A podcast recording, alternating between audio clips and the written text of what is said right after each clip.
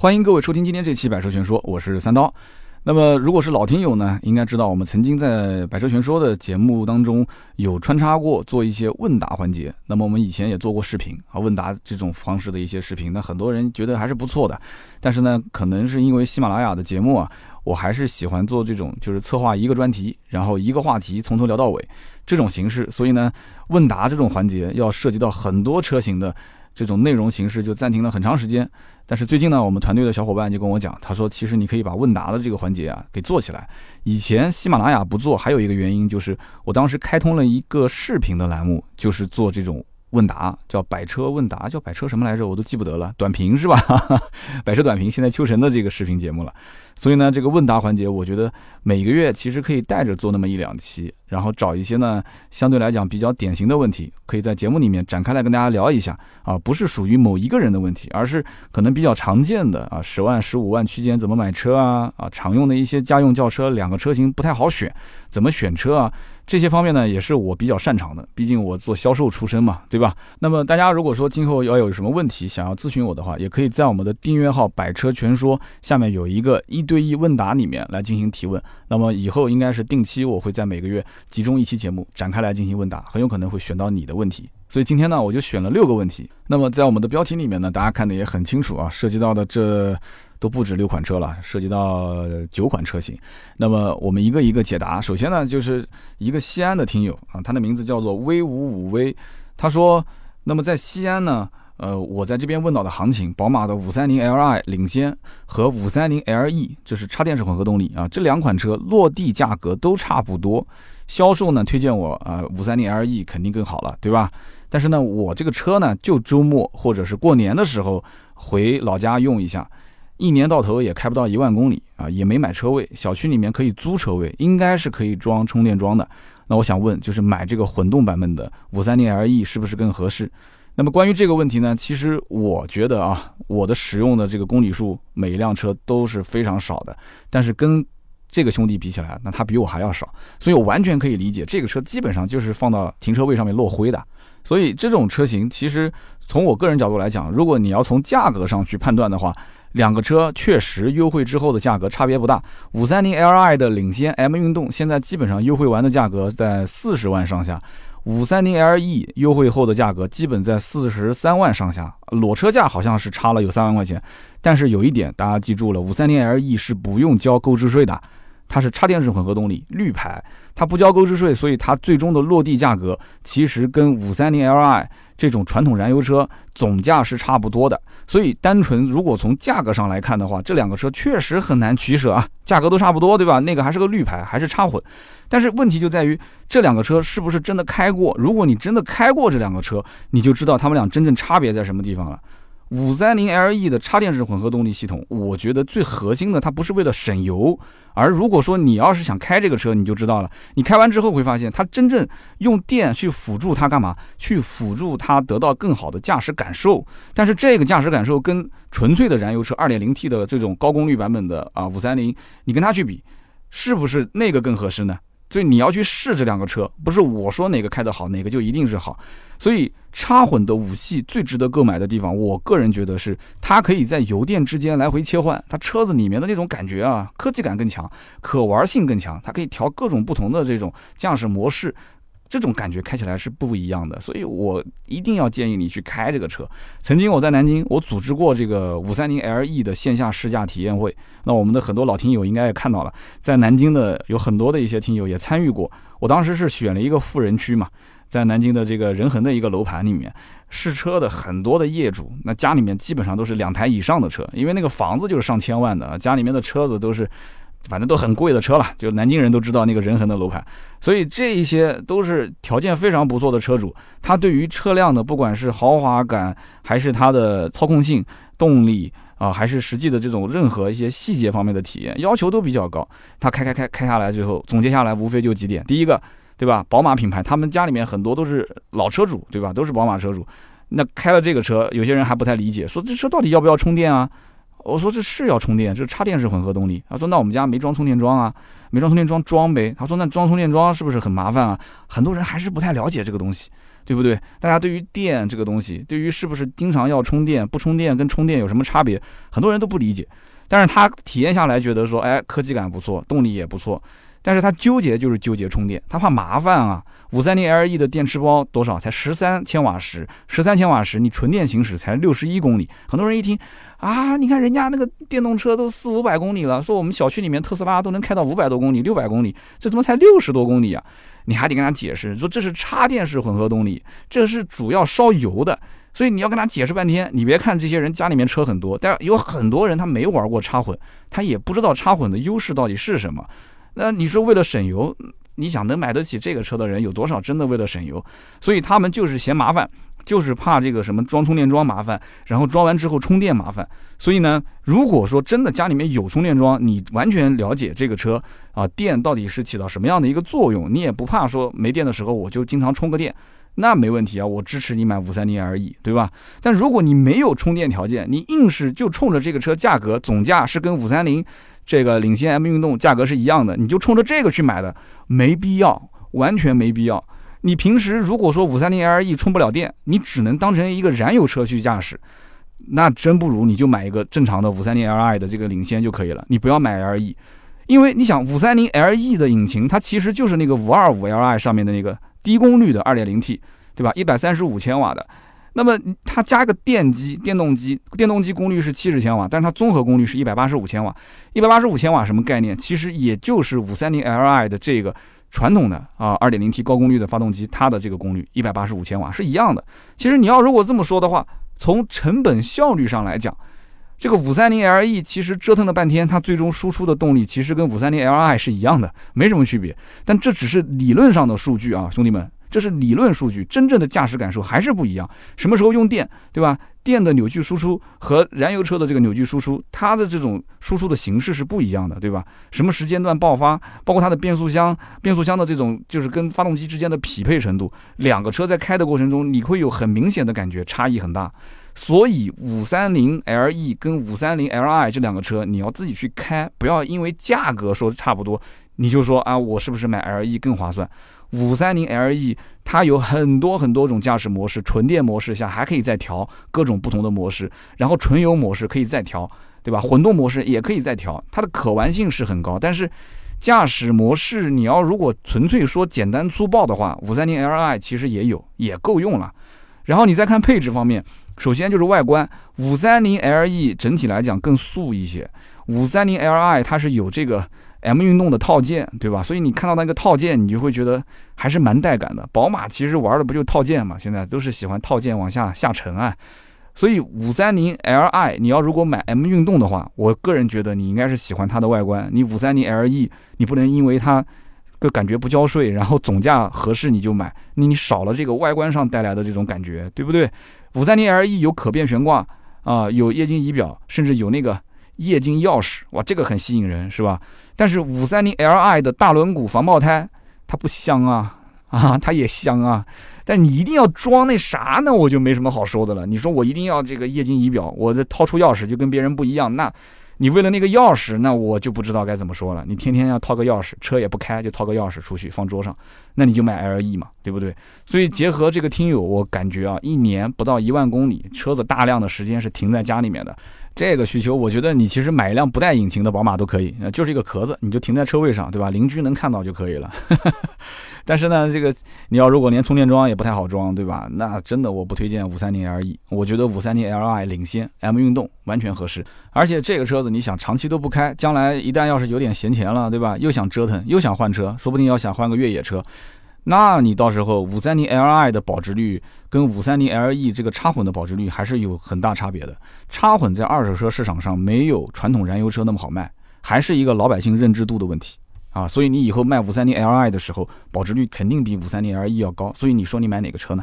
啊，这是第一位听友。下面一位听友的名字叫做杨德生啊，他说，呃，想咨询一下这个奥德赛的混动现在大概优惠多少钱？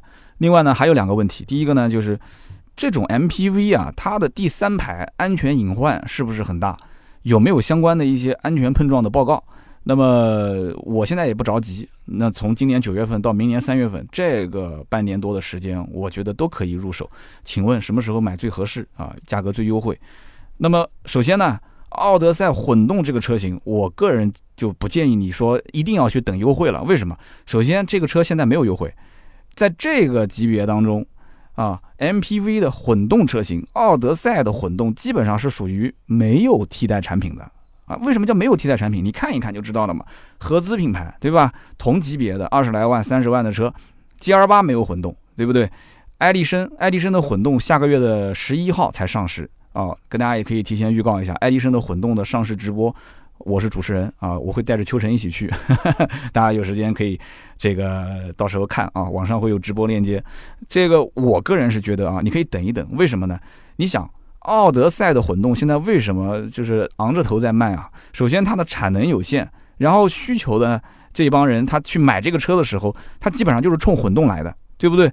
那么你要如果说现在需求量是这么大，然后供应量是这么大，就导致这个车子它就是一直原价卖，甚至加价卖。但是马上这个爱力绅其实就相当于是可替代奥德赛的产品，是不是？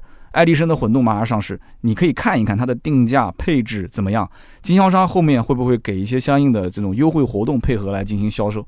那么在没有爱力绅混动上市之前，奥德赛混动的产能本身就小。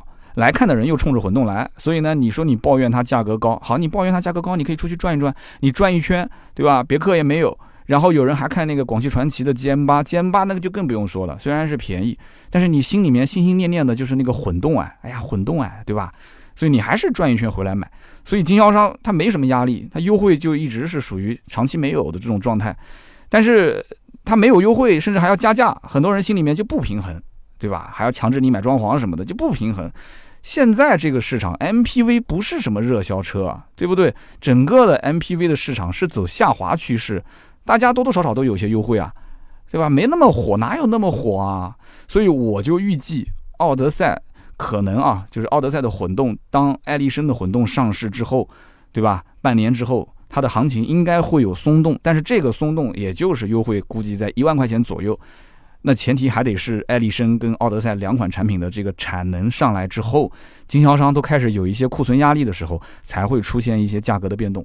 这只能说什么呢？只能说竞品不争气啊，对吧？别克它也搞不出混动，G L 八没有混动，G L 八没混动怎么办呢？就只能去造一个什么 Avenir，对不对？它如果说 G L 八有个混动，而且哎这个体验也很不错，价格比它还合适，你知道别克是搞什么的？别克是搞装潢的。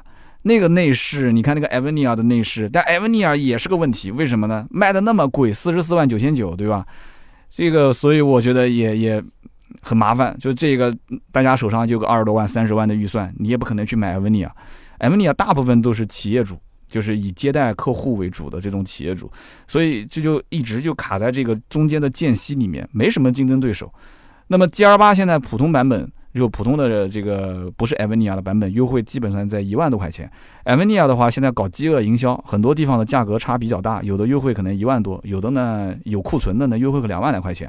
所以呢，我觉得价格还算是比较坚挺。但是这个奥德赛它虽然混动不让加，甚至还要加价。哎，但是它的这个燃油版，二点四的燃油版，它价格甚至都没有 G R 八那么坚挺啊，它的价格优惠还是比较多的。两点四的奥德赛现在基本能优惠在两万块钱上下，好一点的行情能超过两万块钱。所以你要如果对比下来，你会发现，其实燃油的奥德赛，两点四的奥德赛性价比比其实这个混动要高很多。那么这就回到最基本的这个问题上了，就是到底要不要买混动车型？我一直是建议是这样的，家里面如果说是买一台 MPV，平时也不怎么开，对吧？人口出行比较多的时候，超过五个人的时候，对吧？长途出行跑高速，跑高速本身燃油它的经济性就很好啊。你开个混动跟开个燃油车，其实都省油。燃油车怎么不省油呢？跑高速经常能可能就跑个十个油都不到，对吧？所以我个人觉得啊，也不是天天开的车。对吧？又经常跑高速的车，你就买个燃油就可以了。但是如果你要是天天拿这个 MPV 说做日常代步的工具，那我觉得你可能就要适合多花几万块钱，甚至还要加价，你买一个混动啊，这个可能对你来讲才会有一些意义。而且你说啊，我又要这个混动的科技感啊，然后我又要混动车，说哎，我开起来车内的这种静谧性更好，然后你觉得说我的尾标带一个 hybrid 啊，觉得更显尊贵。那我就没话可说了，你就加价买，那没办法，对吧？你就买混动。那么关于这个第三排安全隐患的问题，我觉得它不属于叫安全隐患，安全隐患就说明这个产品质量有问题了。任何一款车，它的第三排的这个座椅的位置都是安全度比较差的。为什么这么讲？你看很多国外的这个三排座椅的碰撞测试，其实传统的碰撞测试是没有的。我看到的有一些都不是那种正儿八经的，就是啊什么美国的、欧洲的这种行业测试的这种三排碰撞，它都是一些就像民间一样的。也有很多人关心啊，就是第三排经常有的时候坐的也是可能家里面比较重要的一些人，所以他会觉得那是不是会安全？第三排都不安全。如果高速公路发生严重的追尾，基本上三排生还的可能性都没有。这个道理其实很简单，大家想一想，第三排本身距离尾门就非常非常近了，对不对？你发生任何的事故，车辆多多少少要变形吧？车辆只要一变形，特别是后面的就是后方碰撞，你想用别人的车的前面的这个引擎盖、引擎舱，对吧？一个大的发动机，再加上这个整个车的重量，咣叽一下撞到你的后尾门，你说这是什么概念？就是看速度嘛，讲白了，所以。正前方去撞击的时候，你好歹还会有发动机舱，还有 A 柱啊这些可以缓解它的冲击力。侧面呢，多多少少还有什么 B 柱啊、A 柱啊、C 柱啊，它可以挡一挡，对吧？车子这个车门，车门里面它还有斜拉钢梁，你把车门拆开来，里面很多都有斜拉钢梁。那这个我觉得都是可以起到一定的保护作用。那我想问了，你说坐在第三排，车子的尾部有啥啊？C 柱、D 柱、后保险杠这些东西能起到多大的作用呢？所以我还特意去查了一下关于美国还有日本，啊，就关于奥德赛的一个碰撞标准啊。虽然看了一下，就分数都不是很低，日本是给了一个八十多分啊，也是给了一个五星。然后美国的分数也不低，但是呢，美国没有混动奥德赛啊，这要提醒一下。日本有混动奥德赛，他们评分虽然不低，但是它所有的碰撞测试里面。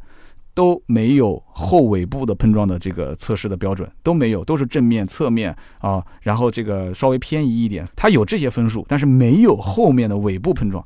所以，因此这个问题，我觉得你要如果真的想查的话，只能是通过网站去查一些就是尾部碰撞的一些相关的事故视频啊，包括一些一些这种车主的自述啊，啊，你看一下他们这种事故第三排到底危不危险？但从我的个人分析来讲，第三排的危险系数肯定是比第二排和主副驾驶要高很多。所以，那只能奉劝一句啊，就是高速公路行驶的时候，你一定要注意安全啊。那么这是第二个问题。那么下面一个问题呢，是关于迈腾的啊，是我们的一位听友叫做暖上，他说，呃，迈腾的三三零的豪华现在优惠多少钱？那么我呢是除了日系车啊，我不想要。那么其他的一些竞品车型跟迈腾差不多级别的还有什么车，可不可以推荐一下？可以这么讲啊，迈腾这个车型十个客户。八个甚至更多都是买这个三三零 TSI 的，为什么呢？三三零是二点零 T 的低功率，以前其实就是一点八 T，后来升级成二点零 T 低功率了。然后呢，这个它还有一点四 T 的版本，那么还有二点零 T 高功率版本，就是三八零。那么为什么大家不买一点四 T 呢？哎，你想这个车基本上都是家里面要不就是换购，要不就是单位里面买一辆作为商用的，对吧？带商用带家用的，一步到位。那很多人不可能说一步到位，还要钱都花了，还还就整个一点四 T，能不能带得动这个车呢？对不对？如果经常还要跑高速这种，那这个万一是小马拉大车，这钱都花了，那心里面不是不甘心吗？所以大多数的人能接受二点零 T，但是不能接受价格太贵，所以这就很尴尬啊，它就卡在这个位置。什么叫做不能太贵？买这个车的人基本上预算就在二十上下，那这个预算你上下这么一打量，这就是只有三三零可以买了。三三零当中啊，如果有八个人买三三零，其中至少有五到六个买的都是豪华型，两到三个买的是领先，基本上没有人买尊贵。为什么呢？因为领先其实配置也不低，但是领先跟这个豪华型比起来差一万多块钱，豪华多出的配置，很多人是愿意就稍微加一点钱，直接就一步到位了。那为什么不买尊贵呢？因为尊贵。二十五万多这个裸车价，基本就直接可以上三八零了。那我买一个三八零二点零 T 高功率，那开起来肯定是比三三零要爽，对吧？虽然配置上来讲稍微少那么一些，但是多出来的配置我觉得也没有意义啊。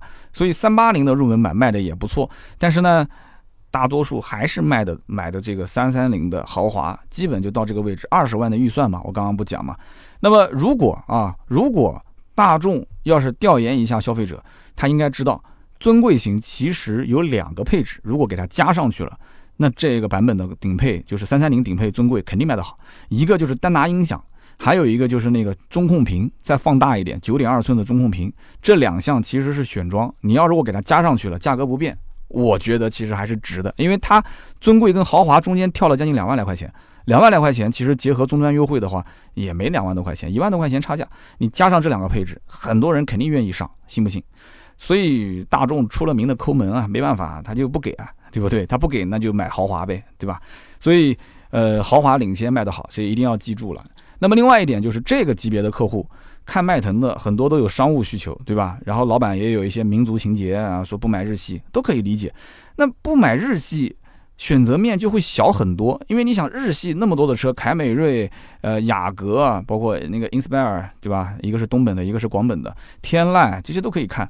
如果这些车都不看的话，相当于你就把自己的这个区间拉的就非常的小了，因为这些车卖的销量还很大，对吧？你说我不买日系车，我坚决不买，那怎么办？那首先迈腾的兄弟车型帕萨特，你肯定要看一下，那没什么差别啊，你看哪家店服务好，哪个给的优惠多就行了。然后还有什么车呢？别克，别克的君威、君越，对吧？实在不行绕一下去福特看看。福特真的我也不是特别建议了。福特刚上的新的金牛座，对吧？包括蒙迪欧也可以看看。然后标致的五零八 L，那也就这么多车了。我不知道还漏掉什么车没说的。迈锐宝 XL，那我估计你也不太会看。反正就是这些车，你稍微比一比，我估计多数你绕回来还是看迈腾跟帕萨特啊。那如果你要还是不满意怎么办呢？还是不满意，你有可能就会往上看了，就是看这个豪华品牌。但是如果看豪华品牌，我觉得这个预算又不够，为什么呢？因为这个提问里面讲的是想买迈腾的三三零豪华，三三零豪华打完折，裸车价格不到二十万，裸车价格不到二十万，拿这个预算去买豪华品牌很吃力。为什么很吃力？豪华品牌，你比方说奥迪，奥迪现在真的优惠幅度很大，A4L 本身定价不高，A4L 就算是入门版啊，就是三五的进取，它脱了裤子卖，它都要二十三万上下，你想？二十三万上下，你这个预算一下又多了三四万块钱，对不对？那你说，那我都买 A 四了，那为什么不买 C？为什么不买宝马新三系？那你去看一看呢，那价格就更贵了，是不是？所以我觉得，呃，还是老老实实，你就看迈腾吧。啊，迈腾的这个三三零豪华其实也不比他们差在哪儿，开出去的话也不是说没面子，我觉得挺好啊。甚至我个人觉得，开个迈腾的人比开一个像我们这种奔驰 C 的或者是宝马三的人。社会还有地位，真的真的是这样。你听我的，没错。我跟你说，大众这个标在中国那是硬通货，真的。帕萨特啊，迈腾啊，哪个服务好，哪个优惠多，你就买哪个，好吧？那么这是第三位听友的问题。那么下面一位听友的名字叫做 C N 啊，C N 他说，我的父亲呢喜欢红旗啊，基本上一眼就看中了。但是我呢推荐我的父亲买 VV 七，就是魏派的 VV 七，这个车型最顶配上路也不到二十万。但是老父亲看到这个红旗的 HS 五的四驱低配版本入门版上路都要二十四万多，他说我希望三刀能给我点意见。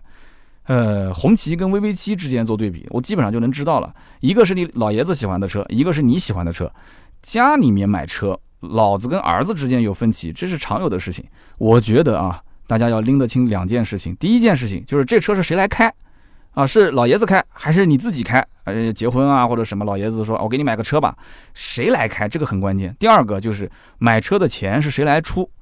出钱的就是金主爸爸啊。他如果说有自己的主张，你就听他的；他如果说没有主张，他说我就给你这么多钱，随你怎么花，那你就想买什么买什么，你也不会出现这个问题。那么这两点如果拎清楚之后，我们再来看具体的问题啊，具体问题具体分析，对吧？那老父亲他喜欢红旗，肯定是有情节在里面的，对不对？我们这一代人不能理解，这上一代人对老红旗的那种情感啊！哎，老父亲这一代人，他用一生的积蓄为了自己的信仰充个值。我们有的时候不也是为信仰充值吗？对不对？我们买索尼啊，我们买本田啊，这不都是为信仰充值？是不是？我们花一两千块钱去看个演唱会，那不都是为信仰充值吗？对吧？老父亲他要充值，我觉得也是合情合理的。那如果你担心说，哎，老父亲买个红旗，买完之后天天修，天天有问题，那怎么办？那我告诉你。人家这个车子红旗是全系四年十万公里免费保修、免费保养，对吧？你刚刚不是说红旗贵吗？它是贵啊，除了品牌，它有信仰，对吧？然后其次，四年十万公里免费保养、保修保养，这也是钱啊。那老父亲如果说快退休了啊，如果说啊快退休了，没什么事儿，然后说我自己出去逛一逛、自驾游什么的，他就是出了什么问题，他也可以去 4S 店逛逛，对吧？去修修车，那说不定换个零件什么的。还能交几个同龄的朋友呢啊 啊！交几个朋友啊，同性交友利器。所以呢，关键问题现在红旗 HS 五啊，你可能不了解，其实终端的销量真的非常好，对吧？你不能说它销量好是因为大家都是为了信仰充值，大家都被洗脑了，那也不至于，对不对？这台车我们拿过来拍视频拍过，那么当时我们团队的很多小伙伴一听说是红旗，基本上跟这个哥们儿可能想法是一样的。哎呀，红旗嘛，呀红旗啊，然后就去试，就当着看笑话这种感觉去试这个车。哎，结果哎，大家试了几圈，开下来感觉什么？感觉底盘也不错，动力也不错，操控也不错，各方面都不错啊，对吧？你开起来，我不是说吹捧这车有多好，但是最起码不像以前大家想的说车子开的零零散散的，对吧？松松垮垮的，然后踩油门光吼，车子不走，也不至于是这样子，开起来感觉都还行。但是呢，一问价格。哦呦，乖，这个确实挺贵的，四驱的入门版二十一万三千八，那赶得上合资品牌了是吧？但是红旗讲说，来看我们车的人都是跟奥迪 Q 五对比的，那那是销售他自己在说，那不是我说的。但是是不是有这种人呢？人家销售当时那么坚定的眼神，我们的车主就是奥迪 Q 五不买就来买这个车的，那我就要分析这个车主本人了。如果车主就像您父亲这样这个年纪，那还真的有可能会出现这种情况。因为在他们心目中，你不知道红旗的分量有多重，你知道吗？所以我开完这个车，我感觉这个车明显也算是走心啊，走心之后产出的这个产品。那你去理解它品牌的价值，你再去给它一个试车的机会，你再结合这个价格，那就看你怎么消费了，对不对？上路之后真的确实是二十四万上下，确实是没什么优惠，对吧？你不行来找我买，我来帮你找经销商，我帮你去砍价，再没优惠我也给他挤出点优惠出来，你相信我啊，有这个实力。但是如果你说真的觉得贵，我觉得你就劝老爷子，不行就买个两驱吧。啊，如果是日常就带个步，买个两驱还能省个一万四。但是如果老爷子说，那我还要爬山涉水，对吧？我要去全国自驾啊，带上你妈去全国自驾，那你还是老老实实给他上四驱吧。为什么呢？因为他真的要是这样全国各地跑，我觉得四个爪子挠地啊，那比两个爪子挠地要靠谱一些。你别到时候买个两驱，老爷子一天打电话过来说。啊，儿子，我的车子呀出不来了，在一个什么地方没啥信号啊，找不到人救援。你到时候喊人过来救援的钱可能都不止这个差价了啊。那么再说你讲的这个 VV 七，VV 七这个车一看就是年轻人特别喜欢的产品，对吧？造型也很夸张，很张扬。哎，你想一想，老爷子会喜欢这么张扬的车吗？哎，你可以可以问问你父亲，你说他喜欢吗？我可以这么讲，上一代人基本上是喜欢什么样的？四平八稳。外形也是四平八稳，内饰也是四平八稳，它都要稳，对吧？线条要直来直往。你看那个 VV 七的整个造型，你再看它的内饰，它的中控台上面 有一条直线吗？哈哈，有一条直线吗？我就问你，你硬是要把这个 VV 七就是设计很夸张的这种车，对吧？天天顶个四排气，你说推给你爸去开，我觉得就好比让你爸穿成那个饶舌歌手的造型，哇，就饶舌歌手，然后去参加中国有嘻哈，你就这种感觉嘛？你让你爸天天穿成这样出门。你觉得你爸会舒服吗？那我反过来问，如果你爸让你天天穿成他那个样子出门，你觉得你爽不爽？所以我觉得 VV 七，哎，不是说这车不好，而是这个车如果从你老爷子的购买角度来讲的话，我绝对相信他肯定是看不上的。而且现在如果你是从你的出发点，你说我觉得这个车讲是讲我爸用，肯定开不了多久，就我来开。那你也可以问自己一个问题：真的就一定要买 VV 七吗？你看看现在哈佛的销量，你再看看魏的销量，魏现在 VV 七的销量被哈佛抢了多少？哈佛现在出了个 F 七，哇，那销量真的是相当可观。F 七他们家还有个 F 五，F 七是 F 五的销量的三倍。F 七是魏销量多少？我不知道，你可以去查一下。所以你可以看一看，你同样的钱，你如果去买一个哈佛跟买一个魏，你到底买哪个划算？所以你也不要那么着急去下订单。好不好？如果你真的是自己喜欢车，想买车，想自己开车，自己赚钱自己买，不用听老爷子的意见，对吧？老爷子喜欢 HS 五，你就让他去买吧。老两口一辈子，真正你说为自己消费能消费几次？现在老一辈基本上都是为了下一代来赚钱，是不是？那这是我们的第四位听友的提问。那么下一位听友呢，叫做 Zero Zero，他说速腾的 1.4T 的舒适型和思域的 1.5T 的劲动型啊，这两个版本怎么选？我是九零后啊，这是我的第一辆车，呃，没什么其他的要求，就是日常代步。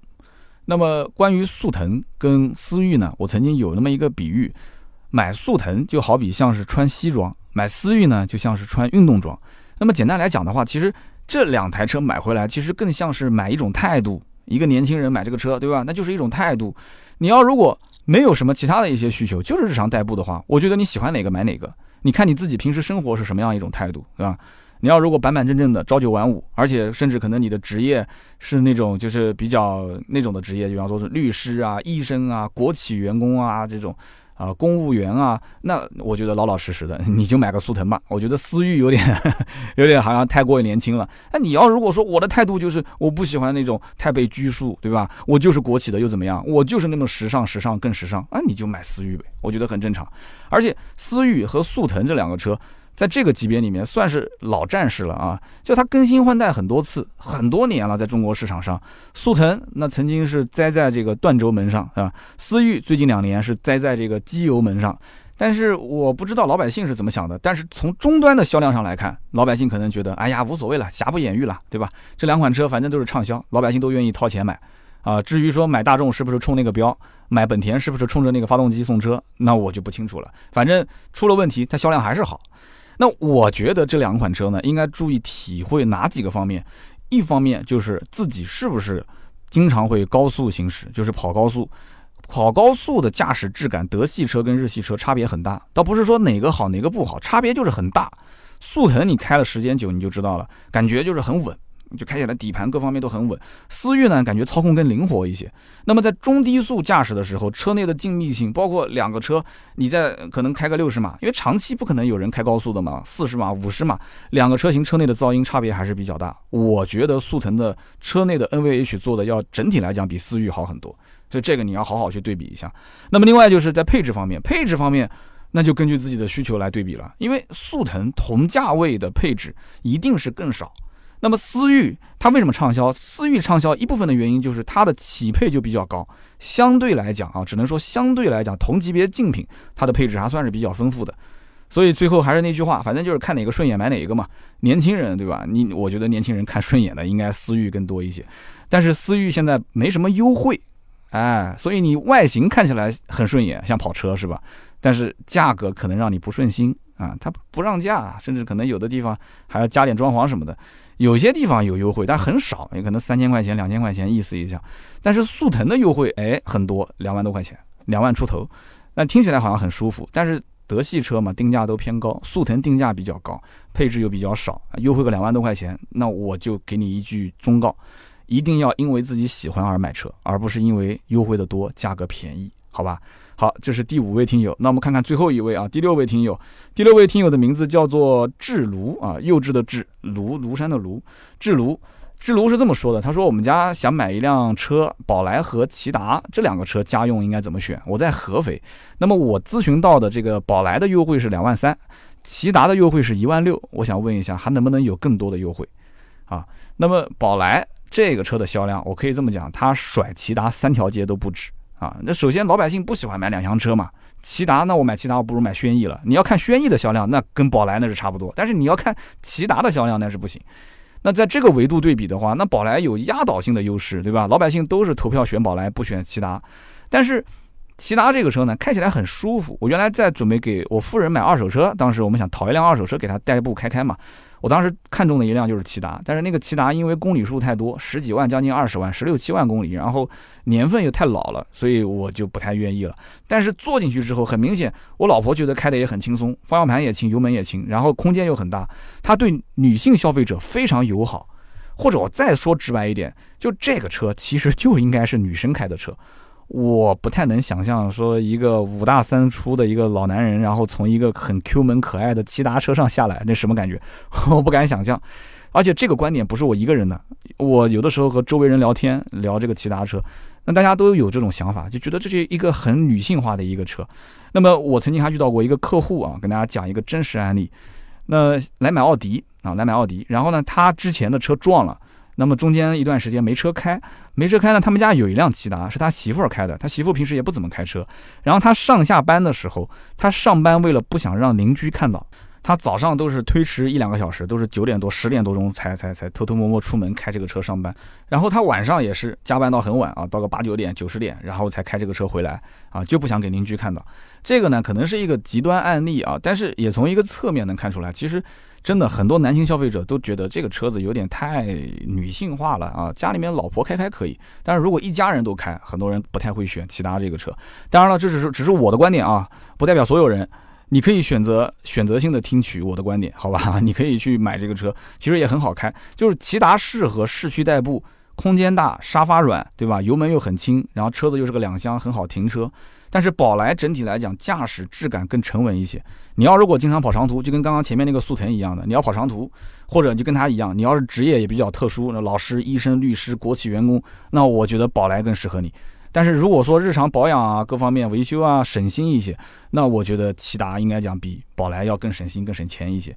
那么最后就是关于这个价格，这一个在合肥的听友他咨询的价格，宝来优惠两万三，然后骐达优惠一万六。我个人觉得你肯定是一汽大众的店跑了很多家。这个宝来的价格是杀的，真的是很低了，两万三的行情很不错。如果没有一些附加的一些条件，那这个价格很不错，可以直接买。但是这个骐达，明显你谈价格就不走心，骐达怎么可能才优惠一万六呢？对吧？你肯定就是啊，要不看看骐达吧，然后问了一个一万六，销售也看你可能也不是买车的人啊，就啊就优惠多少钱？一万五、一万六吧，啊，你大概就按照这个行情来判断了。骐达价格很一般啊，你要如果需要买买车，你可以找我们。那么以上呢就是今天节目所有的内容，不知道大家喜不喜欢啊？拿了大概九台车出来就聊了一下，其中还有两台两台的对比。那么这些里面所有的提问都是通过我们的芬达，在什么地方呢？就是订阅号“百车全说”中间的菜单里面有一个一对一的问答。那么在这个里面呢，我每个月我准备就抽一部分啊，展开来跟大家聊一聊。大家如果有问题也可以在上面一对一的一个问答。那么这是付费的，如果你要想不付费问问题的话，也可以，我的微博啊，包括盾牌的微信上都可以留言提问。那么以上就是节目所有的内容。那么我们下面呢，就是上面两期节目的留言互动。上面两为什么两期节目？因为之前有一期这个是特约啊，特约的节目那期我们没抽七十五期，所以今天这一期我们一起把它抽出来。七十五期节目呢，聊的是奇瑞的星途。那么星途这个车呢，我看到很多人还是蛮熟悉的，而且还是关注度蛮高的啊。然后我就看到有很多朋友一些留言，其中有一位叫做随便吹，当时给我做了一个刊物，他说这个。介绍扭矩的时候，你应该是说错了，不是两百零九，而是两百九。他还特意指出是在八分三十秒的时候。那么非常感谢这位听友啊，就给我们做了一个刊物啊，非常感谢。那么下面一位听友呢很有意思啊，这个听友呢发了一段话，他说：“曾经有一份真挚的爱情放在我的面前，我没有珍惜啊，等失去之后呢才后悔莫及。那么人世间最痛苦的事莫过于此。如果上天能够给我一次再来一次机会，我会对那个女孩说：走，咱们去星途 4S 店买一辆 TX。”那么可以带你到天涯海角。将来如果有娃了，我们就再换一台 T X L。哇，真的有才有才有才。然后这个也是点赞最多的啊，这必须得给你啊，叫做巅峰之作。那么下面一位听友叫 E M M A 丫丫锦怡，他说奇瑞这十几年的忙活总结起来，其实一句话就够了：用战术的忙碌掩盖了战略的缺失。奇瑞自己的定位和努力的方向一直不够清晰。那么，作为一个开着奇瑞截止到目前为止最高档的，主要是最贵的一个限量版的，全国只有几百台的瑞奇 G 六的车主，我的天，这车确实是很冷门啊。他说，我肯定是希望奇瑞是有所进步的。他说，我也理解三刀在节目当中比较委婉、比较客气的这种评价，毕竟是一个合作节目。他说，我也关注过星途这款车很久。这个样子，尤其是前脸，比概念车看起来要普通很多。那么很多的镀铬饰条，对吧？包括它的横条纹、竖条纹这些，它处理的给人感觉有一些呆板。那么设计师很明显感觉就是他想突破，但是又不敢完全放开，所以就最后这个造型就感觉就差那么一点点的意思啊。但是呢，其实奇瑞在看不见的地方，它做的还是不错的，也用料各方面比较的扎实，比较厚道。整体的底盘的素质还是说不错的，但是怎么讲呢？就是感觉像三刀讲的，就是把肉埋在碗底的那种感觉，是吧？那么作为一个奇瑞的车主，那肯定是希望奇瑞车子越来越好，三大件越来越有进步嘛，对吧？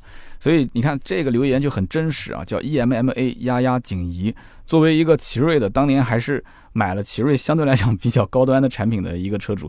真的是啊，感觉出来是发自肺腑的一番留言。那么七十五期的三位留言抽完之后呢，我们接着抽七十七期，也就是上一期节目，我们聊的是让大众、奥迪、保时捷疯狂的男人。这个男人是谁呢？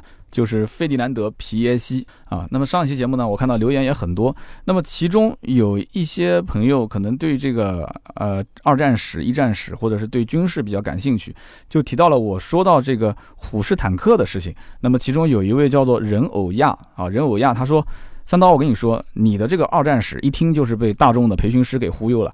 说这个费迪南德设计的虎式坦克并不是德国陆军最后采用的虎式坦克。”这老爷子确实很喜欢创新，他的原型车是使用了电力传动，可靠性和散热都是有问题的。